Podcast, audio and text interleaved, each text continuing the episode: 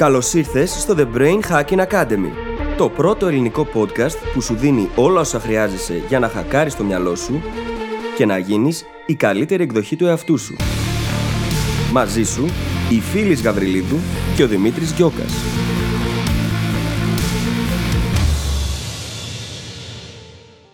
Γεια σου Brain Hacker και καλώς ήρθες σε άλλο ένα επεισόδιο του The Brain Hacking Academy. Το θέμα μας σε αυτό το επεισόδιο είναι οι ταμπέλες που κολλάμε και πώς μας επηρεάζουν. Ταμπέλες που κολλάμε σε άλλους ανθρώπους, αλλά και στον ίδιο μας τον εαυτό. Βλέπεις, υπάρχουν πάρα πολλά καλούπια μέσα στα οποία έχουμε μπει οι άνθρωποι και συνεχίζουμε να μπαίνουμε στην πορεία της ζωής μας και βάζουμε σε τέτοια καλούπια και τους άλλους ανθρώπους. Έχουμε πει πολλές φορές πως οι λέξεις έχουν τεράστια δύναμη.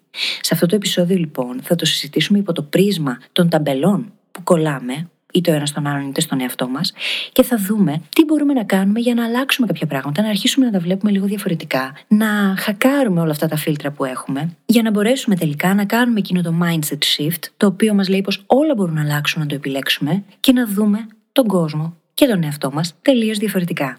Σε αφήνω λοιπόν να απολαύσεις το επεισόδιο και σου εύχομαι καλή ακρόαση. Καλησπέρα Δημήτρη. Καλησπέρα φίλης, τι κάνεις, πώς είσαι; Περίεργες μέρες Δημήτρη, οι Ναι. δικές σου πώς είναι; Περίεργες και εμένα, πάρα πολλές αλλαγές, ξαφνικές, απότομες αλλαγές. Αλλά αν έχουμε εξερευνήσει κάτι σε αυτό το podcast είναι το πώς οι αλλαγές είναι αναπόφευκτες, το πώς θα συμβαίνουν συνέχεια στη ζωή μας εκεί που δεν τις περιμένουμε, αλλά η εξέλιξη είναι προαιρετική. Και προσπαθώ να δώσω όλη μου την ενέργεια ώστε συνειδητά να μετατρέψω αυτές τις αλλαγές σε προσωπική μου εξέλιξη.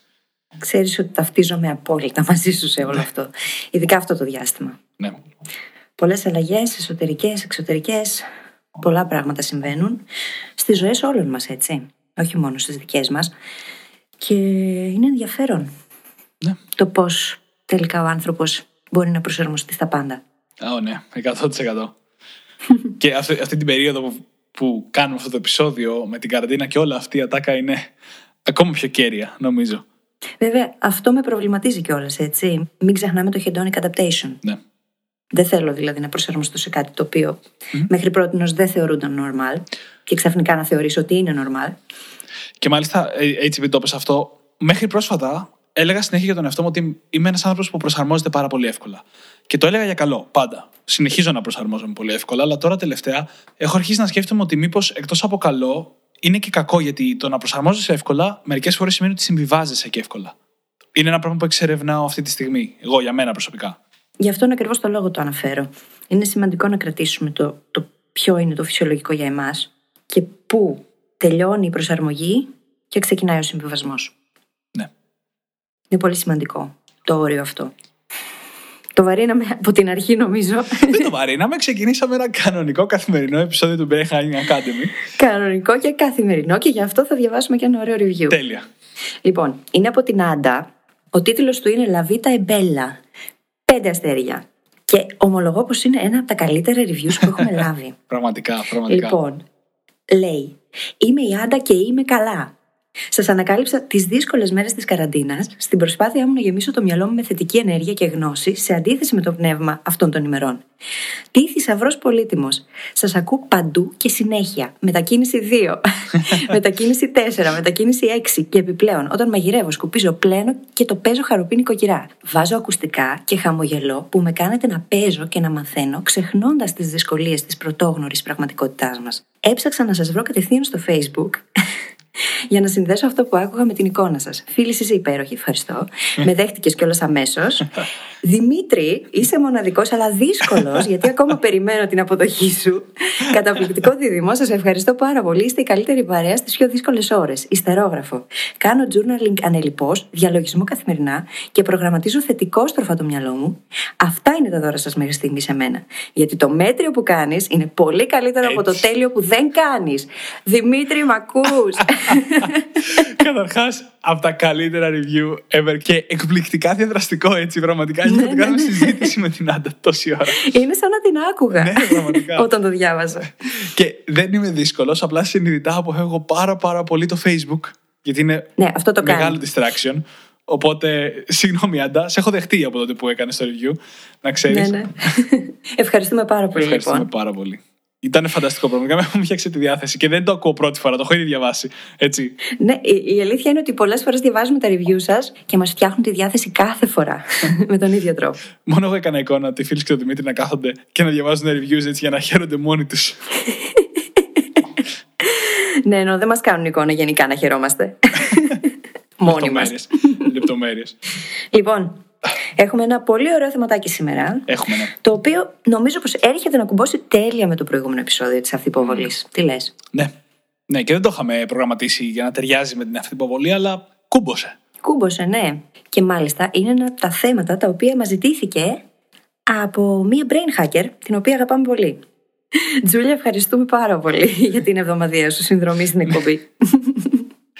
Μιας έχει βοηθήσει με μπόλικα θέματα, η αλήθεια είναι. Ναι, ναι, ναι, ισχύει.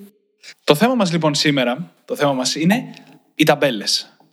Οι ταμπέλες που κολλάμε στους άλλους, οι ταμπέλες που οι άλλοι κολλάνε σε εμάς. οι ταμπέλες που εμείς οι ίδιοι κολλάμε στον εαυτό μας. Το θέμα σαν ιδέα προέκυψε μιλώντας για την αναβλητικότητα, όπου έλεγα εγώ ότι πάρα πολύ συχνά όταν κάποιος είναι αναβλητικός, του κολλάμε την ταμπέλα του τεμπέλη, η οποία δεν είναι σωστή ταμπέλα να κολλάμε. Και γενικεύοντας αυτή τη λογική, βγήκε το θέμα με τις ταμπέλες. Οι ταμπέλε είναι κάτι πάρα πολύ συνηθισμένο λοιπόν.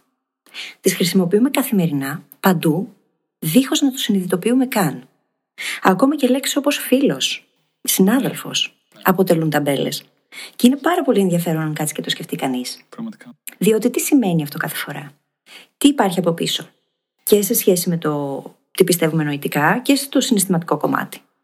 Πώς αυτά αντανακλώνται μέσα μας; Είναι πολύ ενδιαφέρον και αυτό γιατί πολλές φορές γενικεύουμε και δίνουμε στους άλλους και στον εαυτό μας ιδιότητες, οι οποίες ενδεχομένως να μην ισχύουν, έτσι.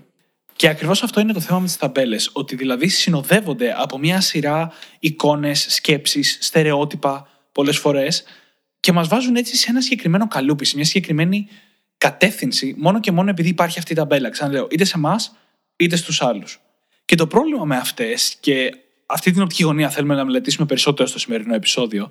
Το πρόβλημα με αυτές είναι ότι δεν μας δίνουν μια καθαρή εικόνα για την πραγματικότητα. Ακριβώς. Διότι μέσα από αυτές ενεργοποιούνται biases που έχουμε συζητήσει σε προηγούμενα επεισόδια πάρα πολλές φορές και φίλτρα. Υπάρχουν αυτές και στην ουσία φιλτράρουμε μέσα από αυτές την πραγματικότητά μας, τους άλλους, τον ίδιο μας τον εαυτό, την αυτοεικόνα μας και δημιουργείται μια συγκεκριμένη προσδοκία από το ίδιο το περιβάλλον, από τον εαυτό μας και πάει λέγοντας υπακούν πάρα πολλές φορές σε στερεότυπα, δημιουργούν συνέχεια παροπίδες και τελικά επιλέγουμε τι βλέπουμε, πολλές φορές ασυνείδητα, όμως αυτό δεν μας κάνει πάντα καλό. Για να μην πω ότι το συχνότερο είναι να μην μας κάνει καλό, έτσι. Συντριπτικά το συχνότερο είναι να μας κάνει καλό. Και για να έχουμε την πλήρη εικόνα, θα εισάγω από τώρα μια πολύ σημαντική μεταβλητή στην κατάσταση, ότι αυτές οι ταμπέλες έχουν λόγο ύπαρξης. Παρά τα προβλήματα που δημιουργούν, μας βοηθάνε πάρα πολύ να αντιμετωπίζουμε την απίστευτη πολυπλοκότητα της πραγματικότητας. Μας βοηθάνε δηλαδή να πάρουμε όλον αυτόν τον χαοτικό και περίπλοκο κόσμο που ζούμε και να τον απλοποιήσουμε έτσι ώστε να είναι πιο εύκολο και να τον κατανοήσουμε και να τον διαχειριστούμε. Οπότε για τον εαυτό μας, οι ταμπέλες έχουν νόημα. Για τους άλλους, οι ταμπέλες έχουν νόημα. Δεν είναι κάτι που απλά μπορούμε να πούμε σε αυτό το επεισόδιο. Α, ξεχάστε όλες τις ταμπέλες, δεν χρειάζονται, πάμε παρακάτω. Είναι πολύ πιο περίπλοκο. Μα είναι πολύ βασική η ιδιότητα αυτή του εγκεφάλου να κατηγοριοποιεί τα πάντα. Ακριβώς επειδή θέλει να βγάζει νόημα από τα πράγματα. Ό,τι συμβαίνει στη μάθηση, καθώς αυτός είναι ο τρόπος που μαθαίνουμε, το να κατηγοριοποιούμε τα πράγματα, αυτό συμβαίνει και στην ίδια τη ζωή. Το όργανο μέσα από το οποίο περνάνε όλα είναι ο εγκέφαλος. Ναι. Με τον ίδιο τρόπο λοιπόν, για να μπορέσει να βγάλει νόημα από τα πράγματα, χρειάζεται να μπορεί να τα έχει βάλει σε κουτάκια. Αυτά τα κουτάκια όμως πολλές φορές είναι καλούπια. Και αυτά τα καλούπια πάρα πολλές φορές κάνουν κακό σε εμάς τους ίδιους, στις σχέσεις μας, στη δουλειά μας, στη ζωή μας γενικότερα. Ναι. Και είναι πάρα πολύ εύκολο να εσωτερικευθούν οι ταμπέλες. Δεν χρειάζεται να πεις πολλές φορές ότι κάποιος είναι τεμπέλης, ώστε να αρχίσει να το πιστεύει και ο ίδιος και να το κάνει δικό του. Και αυτό αποτελεί μια πολύ δύσκολη πραγματικότητα και μια δύσκολη αντίθεση, γιατί ταυτόχρονα, όσο εύκολο είναι να τι ενστερνιστείς, τόσο δύσκολο είναι να αποκτήσεις επίγνωση για αυτές. Γιατί οι ταμπέλες, επειδή ακριβώς είναι ο τρόπος που αντιμετωπίζουμε την πολυπλοκότητα του κόσμου, το να βάζουμε τα πράγματα σε κουτάκια μας είναι αυτόματο. Το να βάζουμε τον εαυτό μας σε κουτάκια μας είναι αυτόματο. Και το να πεις ότι, Α, κοίτα αυτό το κουτάκι δεν με εξυπηρετεί, είναι ένα πάρα πολύ μεγάλο βήμα και δύσκολο βήμα. Και αυτό γιατί δομεί την ταυτότητά μας, έτσι. είναι δύσκολο να πας κόντρα στην ταυτότητά σου και να πεις κάτσε λίγο, περίμενε. Αυτό το στοιχείο υπάρχει εκεί, το βλέπω τώρα, δεν μ' αρέσει όμως. Πώς μπορώ να το αλλάξω; Δεν είναι και το πιο απλό πράγμα στον κόσμο, γιατί έτσι είναι. Συσσαγωγικά το βάζω. Air quotes χρησιμοποιώ. Έτσι είναι, άρα δεν αλλάζει. Σε σχού. Ναι. Δημιουργεί παροπίδες. Οι ταμπέλες δημιουργούν mm. παροπίδες. Λες, Α, κοίτα, ισχύει αυτή η ταμπέλα για αυτό το πράγμα, άρα είναι έτσι. Αυτό το άρα είναι έτσι είναι το πρόβλημα, γιατί τίποτα στη ζωή δεν είναι τόσο απλό και ξεκάθαρο.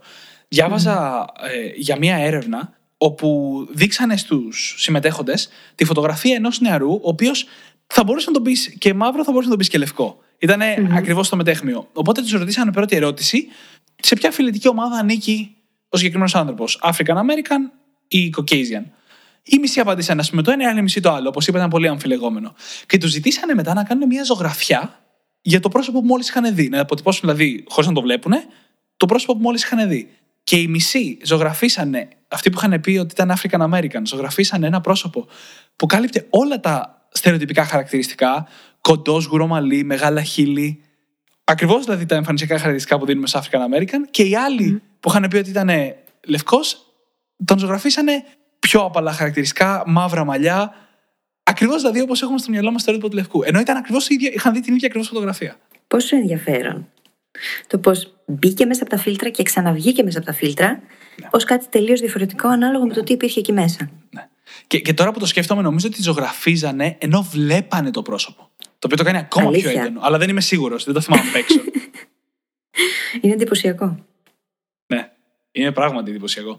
Και είναι αυτό μια απλή επίδειξη το πώς οι ταμπέλες επηρεάζουν το πώς βλέπουμε τον κόσμο. Και δεν χρειάζεται καν να το πάμε σε ρατσισμό και τέτοια ακόμα. Έτσι. Είμαστε ακόμα στην απλή αντίληψη της εμφάνισης. Μα είχε ξεκάθαρα όλο αυτό να κάνει με τις προσδοκίες απέναντι σε αυτό που βλέπανε και όχι με αυτό που πραγματικά ήταν εκεί. Οι προσδοκίες οι ίδιες φτιάξαν την εσωτερική εικόνα η οποία εκδηλώθηκε μετά. Αποτυπώθηκε στο χαρτί. Ναι. Και εκτός από τις προσδοκίες, είναι και το τι παρατηρήσαν. Ήταν ο ορισμός του confirmation bias. Βλέπανε στην εικόνα ακριβώς αυτά που επιβεβαιώνανε την αντίληψη που είχαν χτίσει οι ίδιοι. Στην ίδια εικόνα βλέπαν τα χαρακτηριστικά που επιβεβαιώνει αυτό που πιστεύανε. Είναι, μου ακούγεται πάρα πολύ ενδιαφέρουσα έρευνα βασικά. Δεν ξέρω για τους brain hackers. Εδώ στο δικό μου μυαλό γίνονται εκρήξει αυτή τη στιγμή που τα έχουμε συζητήσει ήδη τόσο πολλές φορές και τα συζητήσαμε και λίγο πριν ξεκινήσουμε την ηχογράφηση. Κάνοντας σημειώσεις για αυτό το επεισόδιο, η φίλη είπε κάτι πολύ ωραίο. Ότι πολλές φορές μάλιστα το ίδιο πράγμα στην πραγματικότητα δεν το, δεν το καταλαβαίνει ο καθένας μας με τον ίδιο τρόπο. Ναι. μμμ. Δηλαδή τη λέξη τεμπέλη, την ταμπέλα τεμπέλη, δεν την καταλαβαίνουμε όλοι με τον ίδιο τρόπο. Έχουμε διαφορετικούς ορισμούς για τα πράγματα Ναι. μέσα μας. Και εδώ συζητάμε το πώς ακόμα και όταν δίνουμε τον ίδιο ορισμό, βλέπουμε τελείως διαφορετικά πράγματα. Ναι, ακριβώς. Επειδή ακριβώς ο καθένας είναι μοναδικός και διαφορετικός, έχει τελείως διαφορετικά φίλτρα και biases μέσα του, άλλα βιώματα, άλλες πεπιθήσεις. Δεν μπορείς να βρεις έναν άνθρωπο που είναι ακριβώς ίδιος με κάποιον άλλον. Και ακριβώς γι' αυτό το λόγο το μυαλό εστιάζει σε εκείνο που ο ίδιος έχει ήδη μέσα του. Ναι. Και οι οι ταμπέλες, για να γυρίσουμε λίγο και στο βασικό θέμα, κάνουν ζημιά. Κάνουν ζημιά γιατί βάζουν αυτές τις παροπίδες, βάζουν τον κόσμο σε καλούπια και δεν επιτρέπουν να εξελιχθούμε προς όποια κατεύθυνση θα θέλαμε να εξελιχθούμε. Και το κάνουμε αυτό συνέχεια. Βάζουμε ταμπέλες στα παιδιά μας, στους φίλους μας, στις σχέσεις μας, στην οικογένειά μας. Βάζουμε ταμπέλες συνέχεια. Και, και έτσι, έτσι έχω σημειώσει επίτηδες να μιλήσω λίγο παραπάνω για τα παιδιά, γιατί παίρνουμε τα παιδιά, παρατηρούμε μια οποιαδήποτε συμπεριφορά σε οποιαδήποτε ηλικία. Είναι 4 χρόνων το παιδί και α, μετράει εύκολα μέχρι το 20, άρα το παιδί αυτό θα τα πάει καλά με τα μαθηματικά και με τα γράμματα. Και εκείνη τη στιγμή κολλάμε μια ταμπέλα, όλη η οικογένεια και το παιδί ενστερνίζονται αυτή την ταμπέλα για, μέχρι τα 18 τουλάχιστον και μπαίνουν παροπίδες. Και αν αυτό το παιδί θα έβρισκε πάρα πολύ μεγάλη αγάπη στη μουσική ή στον Ναι, αθλητισμό. ξαφνικά πάβει να έχει επιλογές. Ή και το άλλο που συζητούσαμε νωρίτερα. Είναι ο πατέρας δικηγόρος, το παιδί, επειδή ακριβώς βλέπει τον μπαμπά του σαν πρότυπο, θέλει να γίνει δικηγόρος από μικρό παιδάκι. Υπάρχει ίσως και αυτή η τάση του μπαμπά να το σκεφτεί έτσι. Και ξαφνικά περιορίζονται οι επιλογές του με έναν υπέροχα μαγικό τρόπο και δεν βλέπει κάτι έξω από αυτό. Και η οικογένεια η ίδια δεν βλέπει κάτι έξω από αυτό. Και φτάνει μετά στα 25, όπως είπες πριν, να πηγαίνει σε ψυχολόγους. Έτσι ακριβώς είπα. Φτάνει μετά στα 25, λέω, και, ε, από ψυχολόγο σε ψυχολόγο και να λέει: Η οικογένειά μου δεν με άφησε να έχω επιλογές. Και στην ουσία αυτό συμβαίνει σε ψυχολογικό πολύ βαθύτερο επίπεδο. Δεν είναι ότι το κάνουμε συνειδητά. Απλώς αυτές οι γενικεύσεις, ειδικά όσον αφορά τα παιδιά, που είναι τόσο εύπλαστα και κάνουν τις καταγραφές τους τόσο γρήγορα, καλό είναι να αποφεύγονται, διότι δεν τα βοηθάμε. Εκείνο που θα έπρεπε να κάνουμε είναι να τους δώσουμε όσο περισσότερες επιλογές γίνεται και να ξέρουν ότι έχουν πολλές επιλογές. Ναι, εννοείται αυτό. Όταν κλειδώνει το μυαλό, τότε δημιουργείται πρόβλημα στον Εννοείται άνθρωπο. Είναι ένας από τους λόγους που έχουμε μιλήσει πάρα πολλές φορές σε αυτό το podcast για το πώς πρέπει στα παιδιά να τους δίνουμε τις βασικές αρχές και αξίες που χρειάζονται για να κάνουν ό,τι αυτά θέλουν. Δεν χρειάζεται να τα βοηθήσουμε να βρουν τον δρόμο τους, αν θα γίνουν δικηγόροι, γιατροί ή οτιδήποτε, αλλά να τα βοηθήσουμε να μάθουν τις βασικές αξίες του πώς να μαθαίνουν, ώστε αργότερα να μπορούν να κάνουν ό,τι αυτά θέλουν. Για να τους μάθουμε ότι η προσπάθεια είναι αυτό που αξίζει και όχι το να είσαι καλό σε κάτι συγκεκριμένο. Γι' αυτό τα λέμε αυτά πολλές φορές στο podcast. Και εδώ θέλω να πω κάτι που κάνει την όλη κατάσταση με τις ταμπέλες ακόμα πιο τρομακτική, που δεν το έχουμε πει ακόμα. Δεν είναι ότι μόνο δημιουργούν πολλά προβλήματα, είναι ότι πάρα πολλές φορές είναι και λάθος.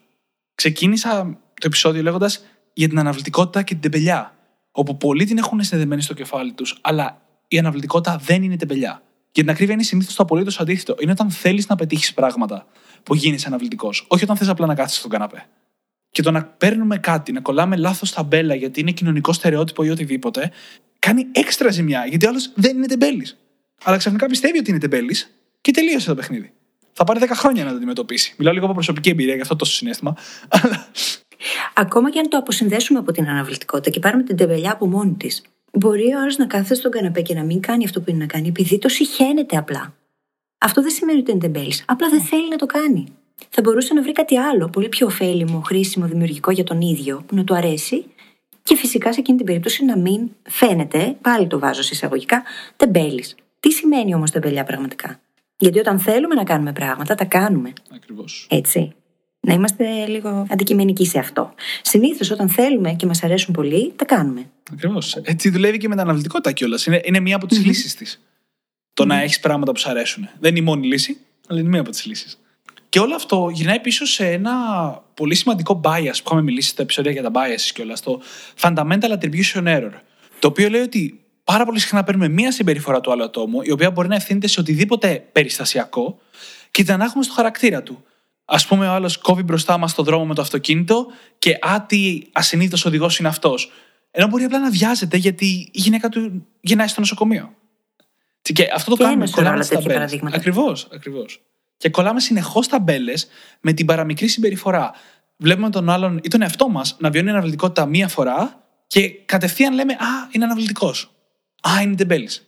Συνήθως, βέβαια, τα πράγματα που παρατηρούμε και μας ενοχλούν είναι πράγματα τα οποία ή τα έχουμε σε υπερβολικό βαθμό ή μας λείπουν σε υπερβολικό βαθμό.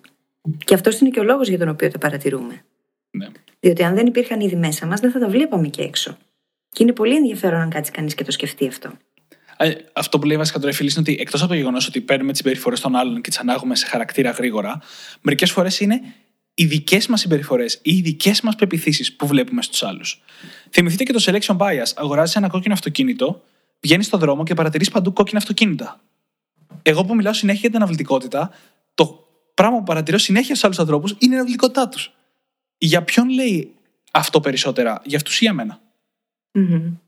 Μα προβάλλουμε δικά μας χαρακτηριστικά στους άλλους ανθρώπους. Και το κάνουμε πολύ πιο συχνά από ό,τι θα θέλαμε. Ίσως να έχουμε εμείς οι δυο μια κοινή φίλη και εσύ να βλέπεις τελείως διαφορετικά πράγματα σε εκείνη, σε σχέση με μένα. Πώς γίνεται αυτό; Είναι τελείως διαφορετικά εκείνα που προβάλλω εγώ σε εκείνη και εκείνα που μου επιστρέφει αντίστοιχα. Τελείως διαφορετικά εκείνα που βλέπει εκείνη σε μένα και τις επιστρέφω εγώ. Και το ίδιο μετά αναγάγεται σε σένα και πάει λέγοντας. Θυμηθείτε την έρευνα που είπαμε πριν λίγο με το παιδί και τις ζωγραφιές. Το ίδιο παιδί, διαφορετική αρχική αντίληψη, τελείως διαφορετική αποτύπωση. Το ίδιο ακριβώς που είπαμε τη φίλη. Μόλις, η φίλη. Δυσκολεύτηκα να το πω αυτό, να ξέρεις. Είμαι και φίλη και φίλης. Δύο σε ένα. Όλα στον. Δύο σε ένα, ναι. Λοιπόν, είναι αυτές οι άτιμες οι προσδοκίες που κάνουν όλο το παιχνίδι μετά. Διότι μέσα από αυτές τις ταμπέλες, τα biases, τα φίλτρα και όλα αυτά δημιουργούνται προσδοκίες. Και περιμένουμε, συνειδητά ή ασυνείδητα, δεν έχει σημασία, να δούμε συγκεκριμένα πράγματα και από τον ίδιο μας τον εαυτό και από τους άλλους. Και όταν τα βλέπουμε ή δεν τα βλέπουμε, επιβεβαιωνόμαστε. Και είναι ταυτόχρονα και το selection bias που ενεργοποιείται και το confirmation bias. Γιατί βλέπουμε ακριβώς εκείνα τα οποία πιστεύουμε. Και επιλέγουμε να δούμε ακριβώς εκείνα τα οποία πιστεύουμε. Τα υπόλοιπα τα απορρίπτουμε συχνά. Και τελικά πώς βγάζει άκρη από όλο αυτό το χάος; Κοίτα, αρχικά, το πρώτο κομμάτι που μπορούμε να πούμε γύρω από το πώς λύνεται όλο αυτό είναι με τις προσδοκίες που μόλις έλεγες. Έχουμε κάνει ολόκληρο επεισόδιο για το φαινόμενο του πυγμαλίωνα και το golem effect που είναι το αντίθετο, για το πώς οι προσδοκίες που έχουμε από τους άλλους, που έχουν οι άλλοι από εμάς και που έχουμε εμείς από τον εαυτό μας, επηρεάζουν πάρα πολύ την επίδοσή μας και την επίδοση των άλλων. Είναι πολύ δύσκολο να έχεις επίγνωση από τις ταμπέλες, αλλά είναι αρκετά πιο εύκολο, όχι ιδιαίτερα εύκολο βέβαια, να έχεις επίγνωση από τις προσδοκίες. Mm-hmm. Το οποίο μπορούμε να το φανταστούμε σαν ένα δεύτερο στρώμα, μια δεύτερη στρώση, ένα σύμπτωμα των ταμπελών. Οπότε μπορούμε να ξεκινήσουμε mm-hmm. από εκεί. Αυτό είναι ένα πράγμα. Ένα μεγάλο πρόβλημα εδώ, και κάτι που θα μπορούσε να πει κάποιος που μας ακούει, είναι ότι μερικές φορές νιώθουμε ότι έχουμε δίκιο με τις ταμπέλες. Όπως είπαμε, οι ταμπέλες έχουν ένα ρόλο ύπαρξης. Και φανταστείτε να έχετε αποδώσει μια ταμπέλα σε κάποιον και όλες οι συμπεριφορές που έχετε από αυτόν τον άνθρωπο να πέφτουν ακριβώς μέσα σε αυτή την ταμπέλα. Συμβαίνει. Το πρόβλημα είναι ότι οι άνθρωποι είμαστε πάρα, πάρα, πάρα πολύ περίπλοκα όντα. Μπορεί να έχουμε κάποια χαρακτηριστικά από τη μία ταμπέλα, κάποια χαρακτηριστικά από την τελείως αντίθετη ταμπέλα, χαρακτηριστικά από 15 άλλες διαφορετικές ταμπέλες σε διαφορετικούς τομείς. Είμαστε πάρα πολύ περίπλοκα όντα για να μπορούμε να αποτυπωθούμε με μία απλουστευμένη ταμπέλα ή έστω με δύο-τρεις. Οπότε, ακόμα και στις περιπτώσεις που νιώθουμε ότι η ταμπέλα που έχουμε αποδώσει κάπου ισχύει, είναι γιατί η αλληλεπίδραση που έχουμε με αυτόν τον άνθρωπο τυχαίνει και πέφτει ακριβώς μέσα σε αυτή την ταμπέλα. Αλλά κάθε άνθρωπο, αν το γνωρίζαμε βαθιά, θα βρίσκαμε ότι είναι πολύ πιο περίπλοκος ή περίπλοκη. Και ένα από τα σημαντικότερα σημεία που χρειάζεται να τονίσουμε εδώ είναι ότι πολλές φορές αυτές οι ταμπέλες ακυρώνουν η μία την άλλη. Το θέμα είναι τι επιλέγουμε να δούμε πάλι από αυτά, έτσι. Διότι μπορεί να έχεις έναν άνθρωπο τον οποίο τον θεωρείς τεμπέλη σε κάποια πράγματα και σε κάποια άλλα πράγματα να είναι πάρα πολύ παραγωγικός. Ακυρώνει το ένα το άλλο απευθείας. Πώς αυτά συνδυάζονται; Και μπλέκονται μετά όλα μέσα στο κεφάλι μας και τελικά δεν βοηθούν την αλληλεπίδραση μαζί του. Πόσο μάλλον με τον ίδιο μας τον εαυτό έτσι. Γιατί αν λες από τη μία είμαι τεμπέλη, από την άλλη είμαι παραγωγικός. Τελικά τι είσαι; και αυτό έχει να κάνει με το fundamental attribution error. Ταυτίζω τη συμπεριφορά μου με την ταυτότητά μου. Η συμπεριφορά μου όμως δεν είμαι εγώ. Είναι απλά η συμπεριφορά μου. Πάρα πολύ σημαντικό. Και χρειάζεται να το ξεκαθαρίσουμε αυτό μες στο μυαλό μας. Είναι άλλο άνθρωπος, άλλο η συμπεριφορά του. Έχει μεγάλη διαφορά το ένα από το άλλο. Και νομίζω ότι αυτός ο διαχωρισμός είναι εκπληκτικά σημαντικός σε τόσα πολλά πράγματα. Το ίδιο ακριβώς που λες τώρα το έχουμε πει για τα συναισθήματα. Το έχουμε πει για τις σκέψεις, τώρα το λέμε για τις συμπεριφορές πάλι. Δεν είμαι θυμωμένος. Είμαι ο Δημήτρης και νιώθω θυμό. Δεν είμαι ο θυμός. Αυτός είναι ο βασικότερος τρόπος για να διαχωρίσουμε τον εαυτό μας από πολύ έντονα συναισθήματα. Έτσι ακριβώς. Δεν είμαι αναβλητικός. Κάτι που εγώ έλεγα για χρόνια, ο πρώτος άνθρωπος που είχε κολλήσει τα μπέλα στον εαυτό του. Είμαι ο Δημήτρης και για κάποιους συγκεκριμένους λόγους πολλές φορές έχω κάνει αναβλητική συμπεριφορά. Και για όσους brain hackers τώρα πούν ή σκεφτούν ότι παίζουμε με τις λέξεις, αυτό που έχουμε να πούμε εμείς είναι ότι οι λέξεις έχουν τεράστια δύναμη. Δεν είναι απλά ιδέες. Καθορίζουν τον τρόπο που βλέπουμε τα πράγματα και τον εαυτό μας.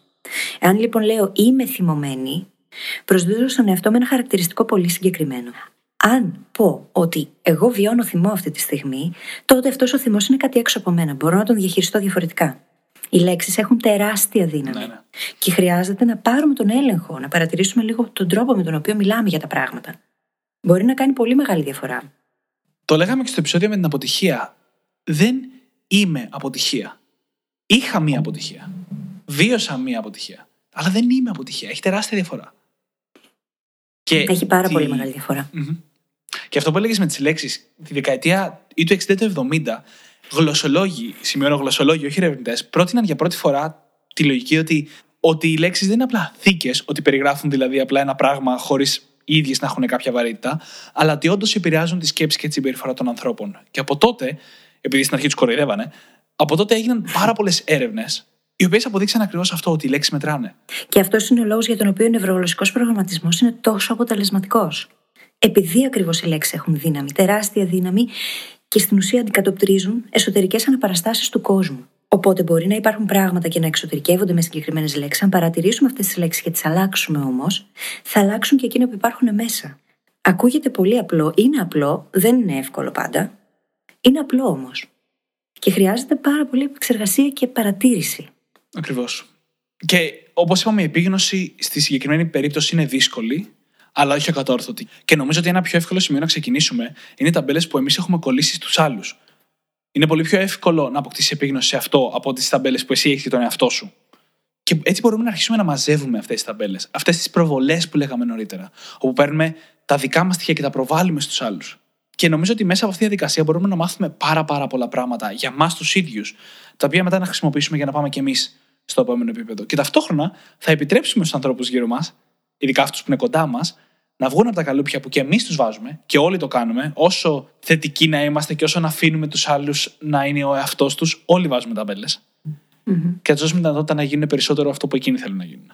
Και το σημαντικότερο mindset shift που συζητάμε από την αρχή του Brain Hacking Academy είναι το ότι όλα μπορούν να αλλάξουν αν το επιλέξουμε και το αποφασίσουμε.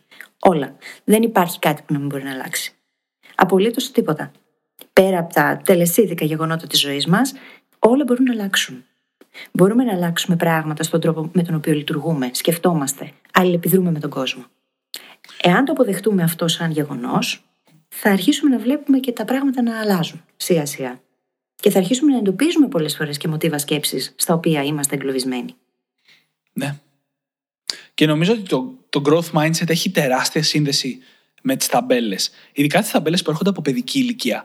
Δηλαδή, ακόμα και άνθρωποι που έχουν το περισσότερο fixed mindset που γίνεται, έχουμε πει από την αρχή, αρχή ότι στην πραγματικότητα έχουν mixed mindset. Το οποίο σημαίνει ότι σε κάποιους τομείς της ζωής μας έχουμε growth και σε κάποιους τομείς της ζωής μας έχουμε fixed.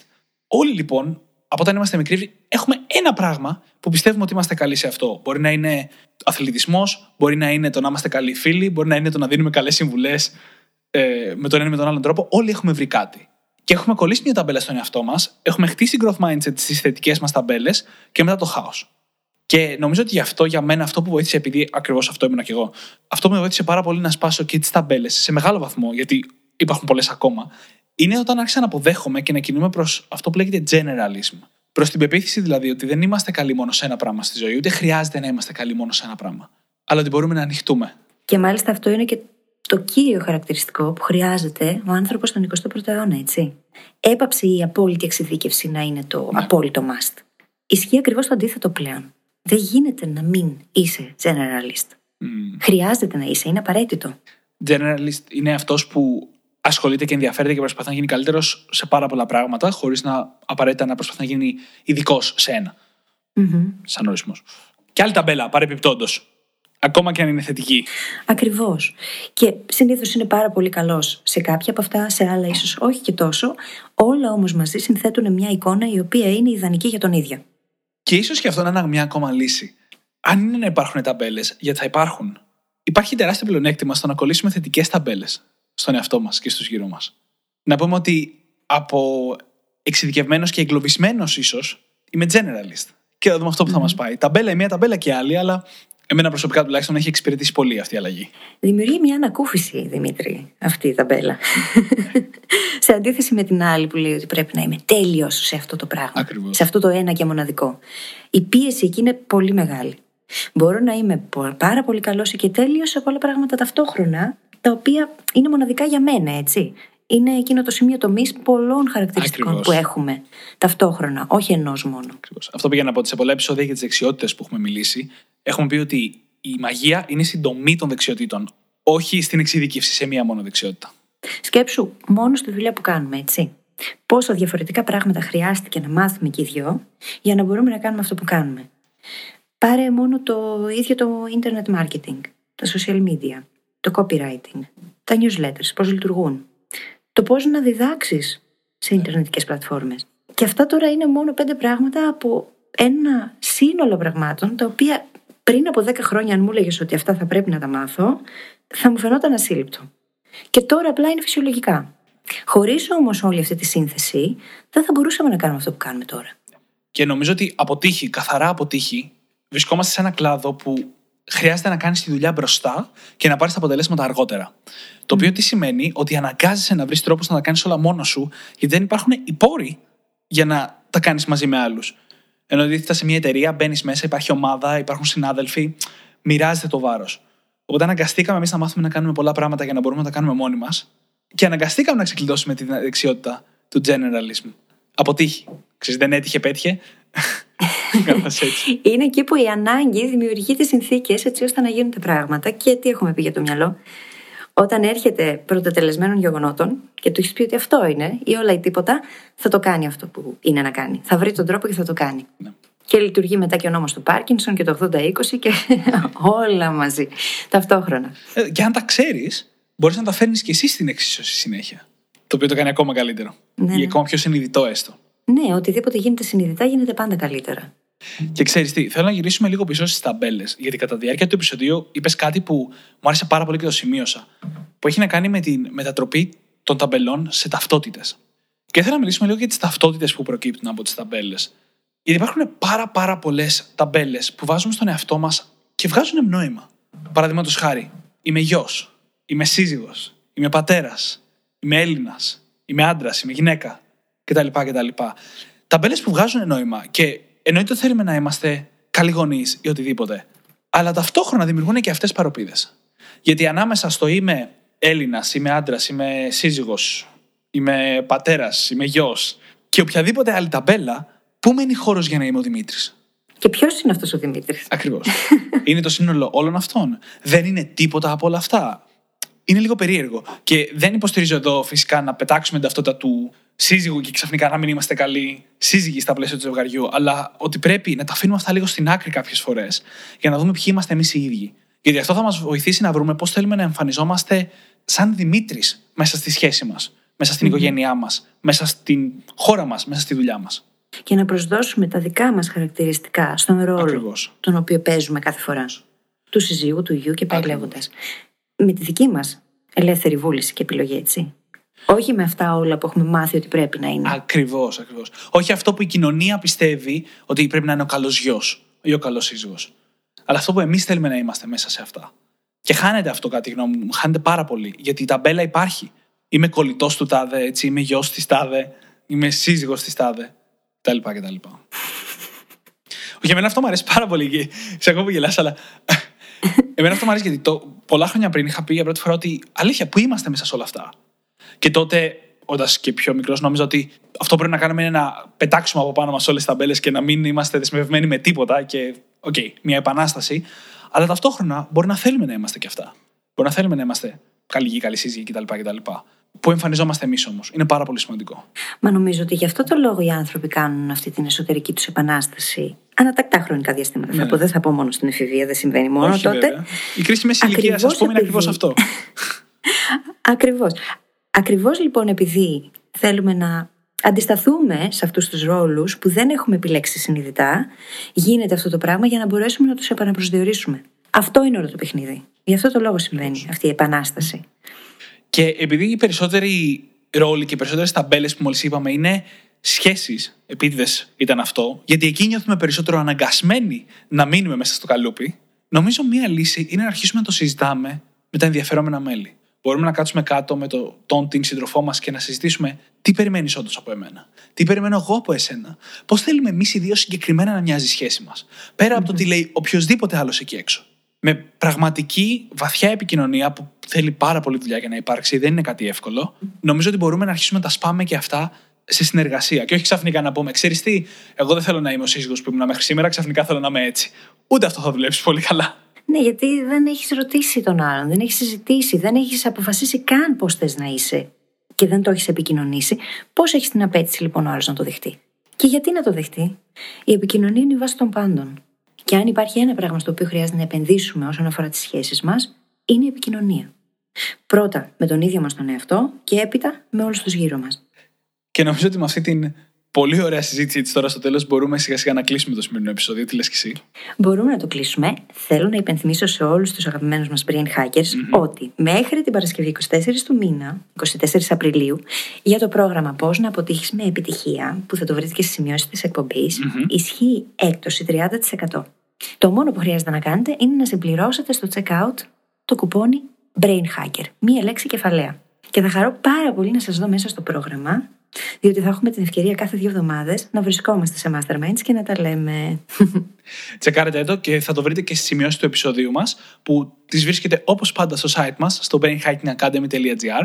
Και θα σας ζητήσουμε τέλος να πάτε και να μας γράψετε ένα φανταστικό πεντάστερο review, όπως αυτό που διαβάσαμε προηγουμένως από την αγαπημένη μας Άντα. Γιατί φέρνετε το χαμόγελο στα χείλη μας, Μας κάνετε να χαιρόμαστε μόνοι μας. Βοηθάτε το Brain Hacking Academy να ανέβει και να γίνει γνωστό σε περισσότερο κόσμο και φυσικά θα τα ακούσουν και οι φίλοι σας για να ζηλέψουν. και μας κάνετε να χαιρόμαστε και μαζί σας, να ξέρετε όπως έκανε η Άντα. σας ευχαριστούμε πάρα πολύ που είστε μαζί μας και σας ευχόμαστε καλή συνέχεια. Καλή συνέχεια.